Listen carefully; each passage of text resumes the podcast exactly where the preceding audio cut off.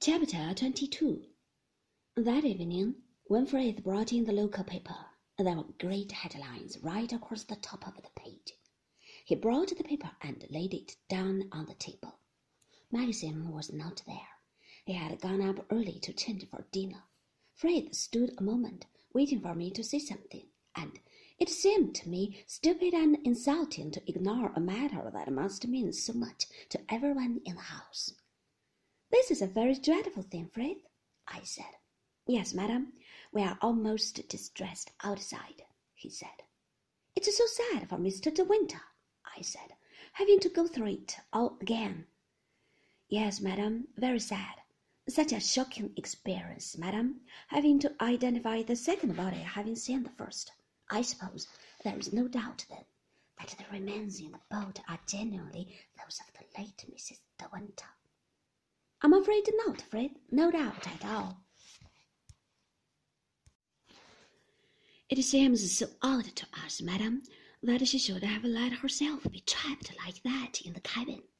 She was so experienced in the boat. Yes, Frith, that's what we all feel.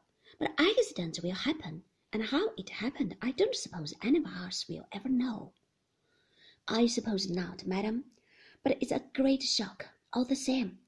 We are most distressed about it outside, and coming suddenly just after the party.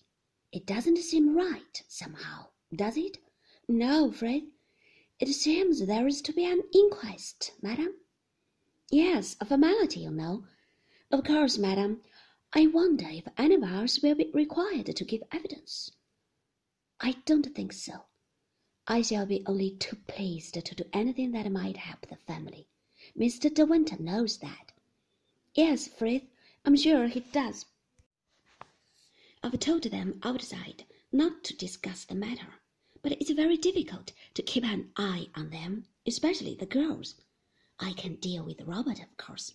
I'm afraid the news has been a great shock to Mrs. Danvers. Yes, Frith, I rather expected it would. She went up to her room straight after lunch and has not come down again. Alice took her a cup of tea and the paper a few minutes ago. She said Mrs. Danvers looked very ill indeed. It would be better, really, if she stayed where she is, I said. It's no use her getting up and seeing to things if she's ill. Perhaps Alice would tell her that. I can very well manage the Alderman, the cook and I between us. Yes, madam, I don't think she's physically ill, madam. It's just the shock of Mrs. De Winter being found. She was very devoted to Mrs. De Winter. Yes, I said. Yes, I know.